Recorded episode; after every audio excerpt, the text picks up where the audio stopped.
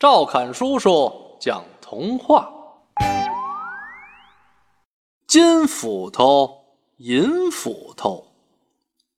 从前有个贫苦的少年到山上砍柴，一不小心把斧头掉进了河里。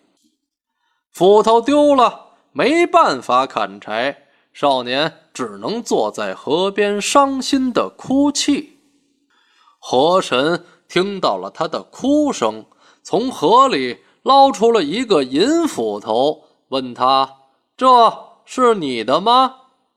少年摇摇头：“不是，这不是我的斧头。”河神又到水底捞出一把金斧头，问他：“这把金斧头是你的吗？”少年依然摇头。这也不是我的斧头。河神又潜入水底，捞出一把普通的铁斧头，问他：“这是你的斧头吗？”少年连忙点头：“是的，这就是我丢的那把斧头。真是太感谢您了。”河神说：“你真是个诚实的孩子，金斧头。”银斧头也送给你吧。少年拿着三把斧头，开心的回家了。